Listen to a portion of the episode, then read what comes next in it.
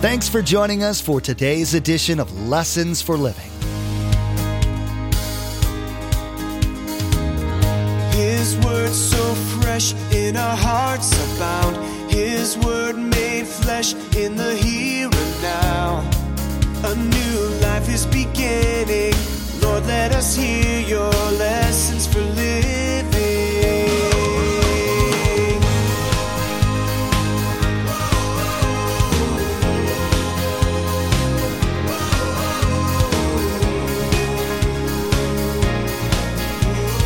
Lord, let us hear your lessons for living.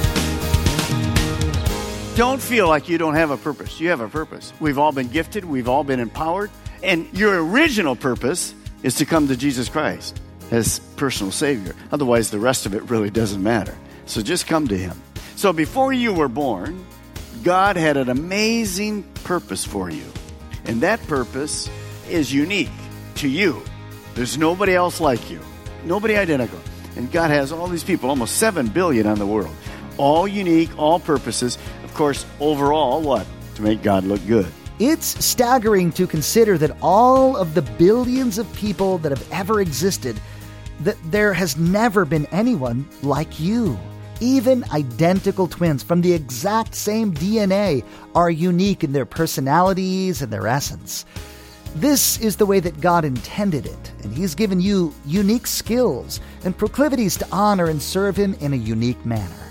Pastor Mark will be teaching about the ways that God prepared David for the role of king and leader of Israel, and will illustrate and remind you of the parallels that exist for you in your own life. God has a purpose and plan for you. Remember, there's quite a few ways to receive a copy of Pastor Mark's teaching. We'll be sharing all that information with you at the close of this broadcast. Now, here's Pastor Mark in 2 Samuel chapter 1 as he continues his series called The Life of David. Let us hear your lessons for living. When a Christ follower is hurting or suffering, it should affect all of us. Now, in our 4 campuses, more than 9,000 people every weekend come. Probably 12, 14,000 people call this their church. Well, that's impossible. We'd have a list of hundreds and hundreds of people every week. You couldn't even get through them. But God will get you connected to people that you know, smaller groups, smaller settings, people that we can relate to. And when we hear that, we should have concern for them. We should pray for them. And from time to time, and you know, we talk about martyrs and all kinds of things. When we go to India, we see that. We're actually going to have a table for Christians that are being martyred. I think it's coming up this weekend or the following weekend. It's a great ministry to pray for people. Most of the time, we don't know those people, but we can pray for them as a general way, because around this world, guys, people are suffering all over the place for Christ. I mean, it's amazing. There's no freedom. There's none of that stuff. But here, if you know somebody, and so many of you do that, you're in the hospital ministry and you pray and whatever. But that's what David's doing. He's just being reminded that even though he and Saul didn't see eye to eye, at one time they did. Saul did a lot of right things. But he died out of the will of God. Now go back to 2 Samuel. As I said, this young man had to be worried. When he doesn't see a celebration, he sees a mourning. It says in verse 13, David said to the young man who brought in this report, "Where are you from?" "I'm a son of an alien, an Amalekite," he answered it. And David asked him, he's getting really nervous now, "Why were you not afraid to lift your hand to destroy the Lord's anointed?" And then David called on one of his men and said, "Go, strike him down." In other words, kill him. So he struck him down, and he died. For David had said to him, "Your blood be on your own head. Your own mouth testified against you when you said, 'I killed the Lord's anointed.'" Now remember something else. There could be a little of this in there. Who had just caused tremendous suffering for David, the families, and the kids? The Amalekites. They're the ones that came and destroyed Ziklag, burned it down, captured the wives, children, whatever. So with all of that in the history, and of course Saul, and knowing that this guy lied to him and wanted a reward, that was the end for that man.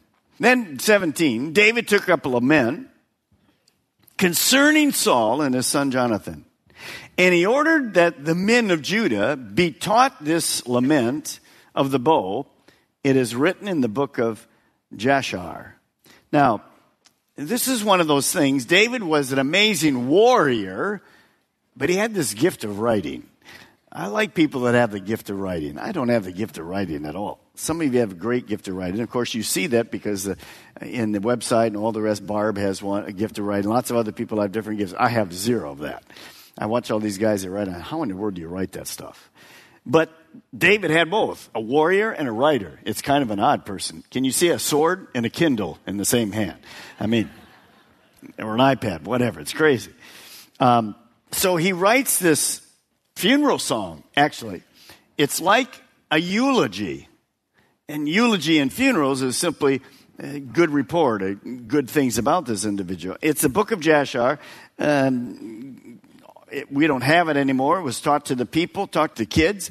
It was part of the historical records of David's reign as well. And a lament that when David ascended to the throne, he did it innocently. He didn't push himself. So David wanted the people to know this. We don't really have it anymore. And he wanted to know that even though David waited and waited and waited, he waited for God in the will of God and chose to remember Saul in a generous way. And you'll see that as we go through. Now, one of the things that you have to think about this, and there are times you've been to a funeral and it's a little embarrassing. You're going to see a eulogy. So what is a eulogy? It's a time when you talk about the person that died, good things about them. Could we talk about bad things of anybody that died? Well, sure. Come on now. I mean, could you think of some bad things right now about your wife or your husband? Sure. You're going to say them? Over your dead body, you're going to say them. And we see other people. There's always something good to say, right?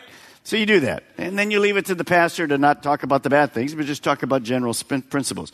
So a eulogy is to talk about some good things about the person. You don't go to a funeral and go, I didn't do this, and you didn't do that. You know, thank you. That's uplifting. Nice memories. And so if you're ever asked to do a eulogy and the pastor interrupts you as you're killing the person down the street, you'll know why. So if you're ever asked to do a eulogy, is good. So just say good. Say good with me. Good, good, good things, good things. So you have to find some good things. And what you're going to see here is good things. And I'm not going to take a long time with it tonight. Just quickly go through because I have some more things I want to share. Now, verse 19. Your glory, O Israel, talking about Israel as a nation, lies slain on your heights. You're going to see this word, this phrase quite often. How the mighty have fallen. Tell it not in Gath. Proclaim it not in the streets of Ashkelon. Lest the daughters of the Philistines be glad, lest the daughters of the uncircumcised rejoice. Now, David didn't want, in this, he's saying, I don't want the enemy cities to know of the death of King Saul and his three sons. I don't want them making fun of God. But what do we already know? It was already going to happen. David hoped it wouldn't happen because he knew what the Philistines would do with it. And they did. As we told you, remember, they took the bodies, cut Saul's head off and took the bodies, hung them. He was praying it wouldn't happen, but it did happen. Oh, mountains of Gilboa, where the battles took place. By the way, we go through it when we go to Israel. We go right by Mount Gilboa. May you have neither dew nor rain nor fields that year, offerings of grain. For there the shield of mighty was defiled. The shield of Saul no longer rubbed with oil. So what does David do? In a poetic way, he curses the Gilboa Mountains where the great defeat happened. He's basically saying to the mountains, would you mourn? Now, it's interesting. If you go to Mount Gilboa, probably more of a legend, but there's parts of the mount that are like bald. Nothing ever grows there. And so sometimes people go to the Old Testament, they go, yeah, that's exactly right. That comes from David's lament. Verse 22. From the blood of the slain, from the flesh of the mighty, the bow of Jonathan did not turn back. The sword of Saul did not return unsatisfied. So what is he saying? Notice he's not talking about the bad things of Saul. What is he saying? You can't call Saul or Jonathan cowards. They were in the battle. They were in the battle right to the end. They went for it. They were there. So he's doing positive things with them. 23. Saul and Jonathan, in life they were loved and gracious, and in death they were not parted. They were swifter than eagles, they were stronger than lions. O daughters of Israel, weep for Saul, who clothed you in scarlet and finery, who adorned your garments with ornaments of gold. How the mighty have fallen in battle. Jonathan lies slain on your heights. I grieve for you, Jonathan, my brother. You were very dear to me. Your love for me was wonderful, more wonderful than that of women. And David's remarks, again, we've talked about this before, and I'm not going to take time tonight, had nothing to do with sexual overtones. David was speaking about the character of Jonathan. There wasn't anybody in his life that had more character, men or women, that David could count on. Jonathan was that guy. Let me just remind you of this for a moment. Character. What is character? We don't have too much of that today, other than sometimes when we speak about Washington, D.C., there's a bunch of characters, but with no character. Here's the definition of character. The attributes or features that make up and distinguish an individual. So character. That's important for you and I. Jonathan had lived with radical self-denial.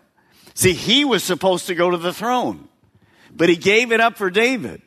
It wasn't an issue with him. He rightly should have moved in as being the son, but he didn't worry about it. He was a man of character. He gave absolute support to David and the Lord's choice. So he was submitted to David, he was submitted to the Lord, and he was submitted to his father.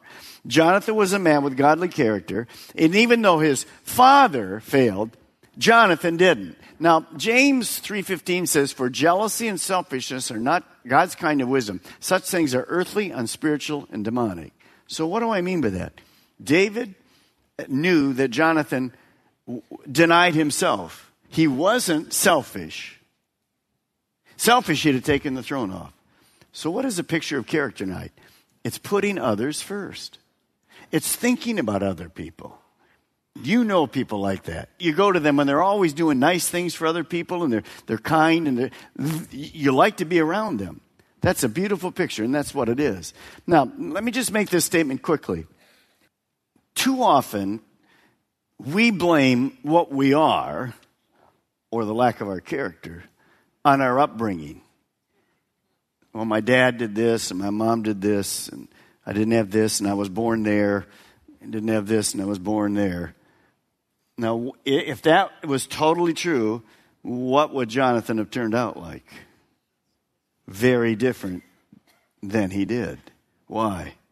Because of this next statement. Take responsibility for your own life and character. Quit making excuses. He said, well, Pastor, my mom didn't, my dad didn't have education. Forget it. You take responsibility for your own life and your own character. God can overrule all of that. He will overrule all of that. I think of Greg Laurie, great Calvary Chapel pastor at Harvest. Does the Harvest Crusades all over. Just amazing church. I think his mom was married and divorced 7 times. He's been married now like 35 years or something. Just overcame all that. With all that, never knew who his dad was going to be and all this. You know, we can use all kinds of things for an excuse. Well, that's just the way I am. Well, probably so. But God doesn't want you to be that way. He wants you to be a person of character with the fruit of the Spirit. So just a good challenge for us, because sometimes we can just lean back. Jonathan is somebody very different than his dad. Now, verse 27, here's that word again, how the mighty have fallen. The weapons of war have perished. That's repeated over and over again. How did Saul fall? He fell simply because he had a hard heart. He had a hard heart. Over and over again, God spoke to him. He wouldn't give in. And because of that, he fell. The nation fell. And David would begin to take it over. Now, I want us to go back quickly to Psalm 78, if you will. And this is a great psalm. It's kind of the summary of the nation of Israel. And it gives us a little picture of David overall. So before we get into the details of David's reigning, I'd love to go through this. It won't take us long. I'll actually do it in 3 or 4 minutes. Psalm 78, verse 70. He chose David, his servant, and took him from the sheep pens. From tending the sheep, he brought him to be the shepherd of his people Jacob, of Israel, his inheritance. And David shepherded them with integrity of heart, and with skillful hands he led them. Notice the first part, that first verse. He, God, chose David. Life is all about God. The people didn't choose David. David didn't choose David. God chose David. Why is that important? God chose. God chose. What does that mean? When you see that next statement up there, God chose, it simply means this. God had a purpose. God had a purpose.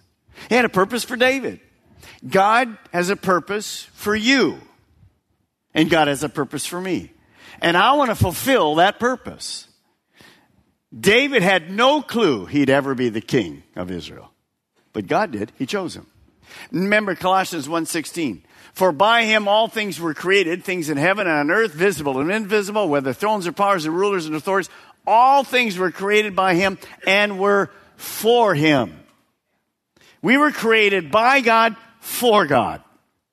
As we follow Jesus Christ every day, we follow his purposes, not our purposes. Sometimes that's hard. But if I understand that, when I have the following God and his purpose and his timing, all of a sudden in my life, for me, there's purpose and there's meaning. I mean, there's nothing better than that. What are people looking for today? Purpose and meaning. It doesn't come from me. It doesn't come from the world. It comes from God. God chose. God chose David. But I want you to write this down tonight in your notes. And I'll put your name in it. Watch here. God chose. Put your name right in there. You've been chosen by God for a purpose. Lots of purposes. See, God knows you. He created you. Don't feel like you don't have a purpose. You have a purpose. We've all been gifted. We've all been empowered. And your original purpose is to come to Jesus Christ as personal Savior. Otherwise, the rest of it really doesn't matter. So just come to him. So before you were born, God had an amazing purpose for you. And that purpose is unique to you. There's nobody else like you. Nobody identical. And God has all these people, almost 7 billion on the world. All unique, all purposes. Of course, overall, what? To make God look good. Now, it says there in that verse, God chose David, his servant. Notice he doesn't say his king, his servant. What do I want you to remember about that? For every Christ follower, what's the most important thing, first thing in my life? It's to be a servant. See, if we're a servant, then we don't care. We're not into titles around here. First and second, third and fourth, whatever. PhD. If you have all those things, praise God, good for you. Nothing wrong with that. You worked hard for them.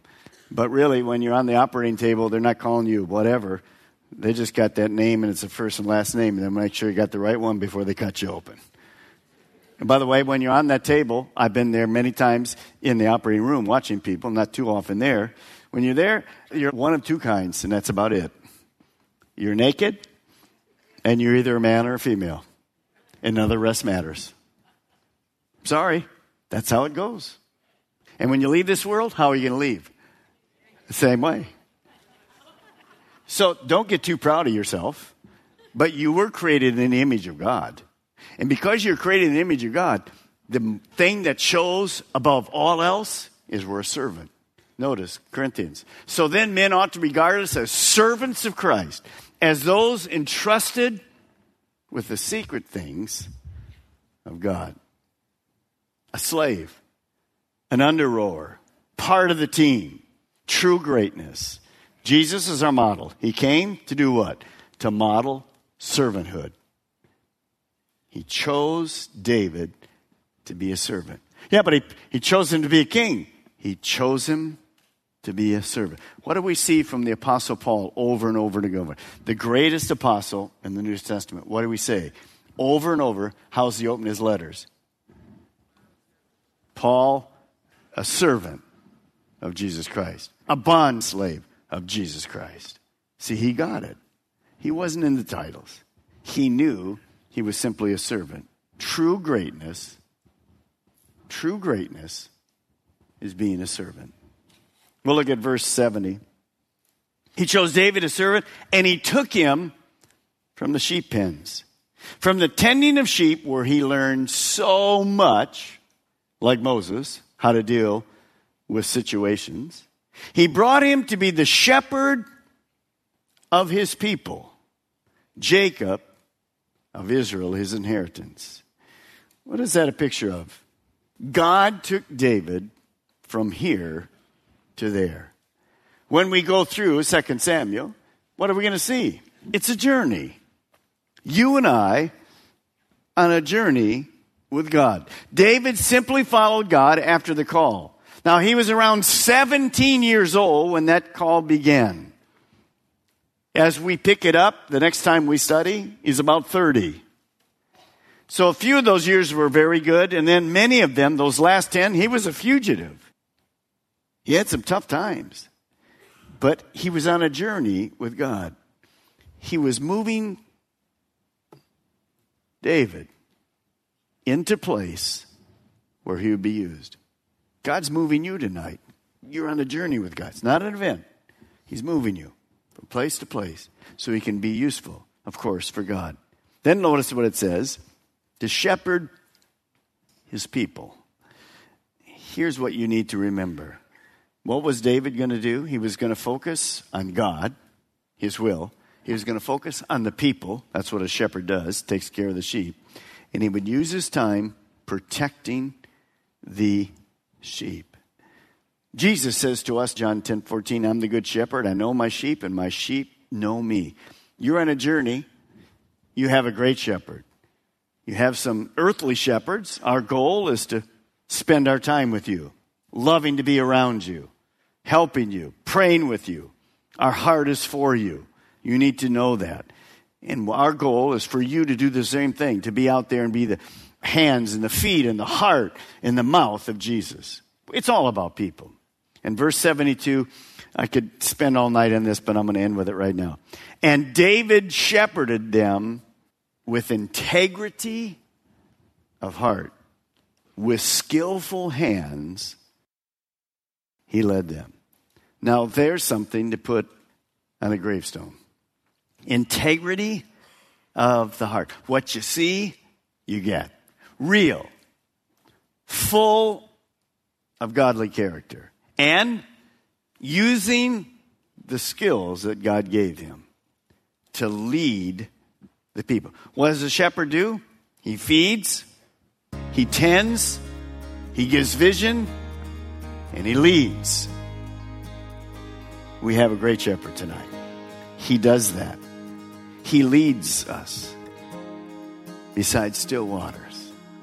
He restores our soul. Even though we walk through that valley of the shadow of death, we don't have to fear it evil. Why? Because he's with us. In today's teaching, Pastor Mark spoke about the kingdom of Israel and its division after the death of Saul. He taught how this can be like the body of Christ, and how division there weakens the church's authority in the world. In addition, this gives the devil greater power to sow mayhem in the church of Jesus, which then gives the world an opportunity to disparage the name of Christ. There's so much to learn from Pastor Mark's current series, so be sure to join us again. In the meantime, we'd like to offer you a CD copy of today's message for your own archives or for you to share with friends and family. Visit LessonsForLivingRadio.com and click on Order a Message at the top of the page. There you'll be asked for the mailing information, and be sure to include today's date. Each CD costs $5 to cover materials and shipping. Again, to order your CD copy, visit LessonsForLivingRadio.com. Next time, Pastor Mark will continue teaching about David's life. You'll hear how David, now fully back into a proper relationship with God, begins to seek God's direction for David's fledgling kingdom. You'll hear about David's continuing difficulties even after getting right with God, and how his life in that regard is no different than yours. But you will see God's hand working nevertheless. You've been listening to Lessons for Living with Pastor Mark Balmer of Calvary Chapel, Melbourne. Please join us again here on Lessons for Living, and together, let's do life right.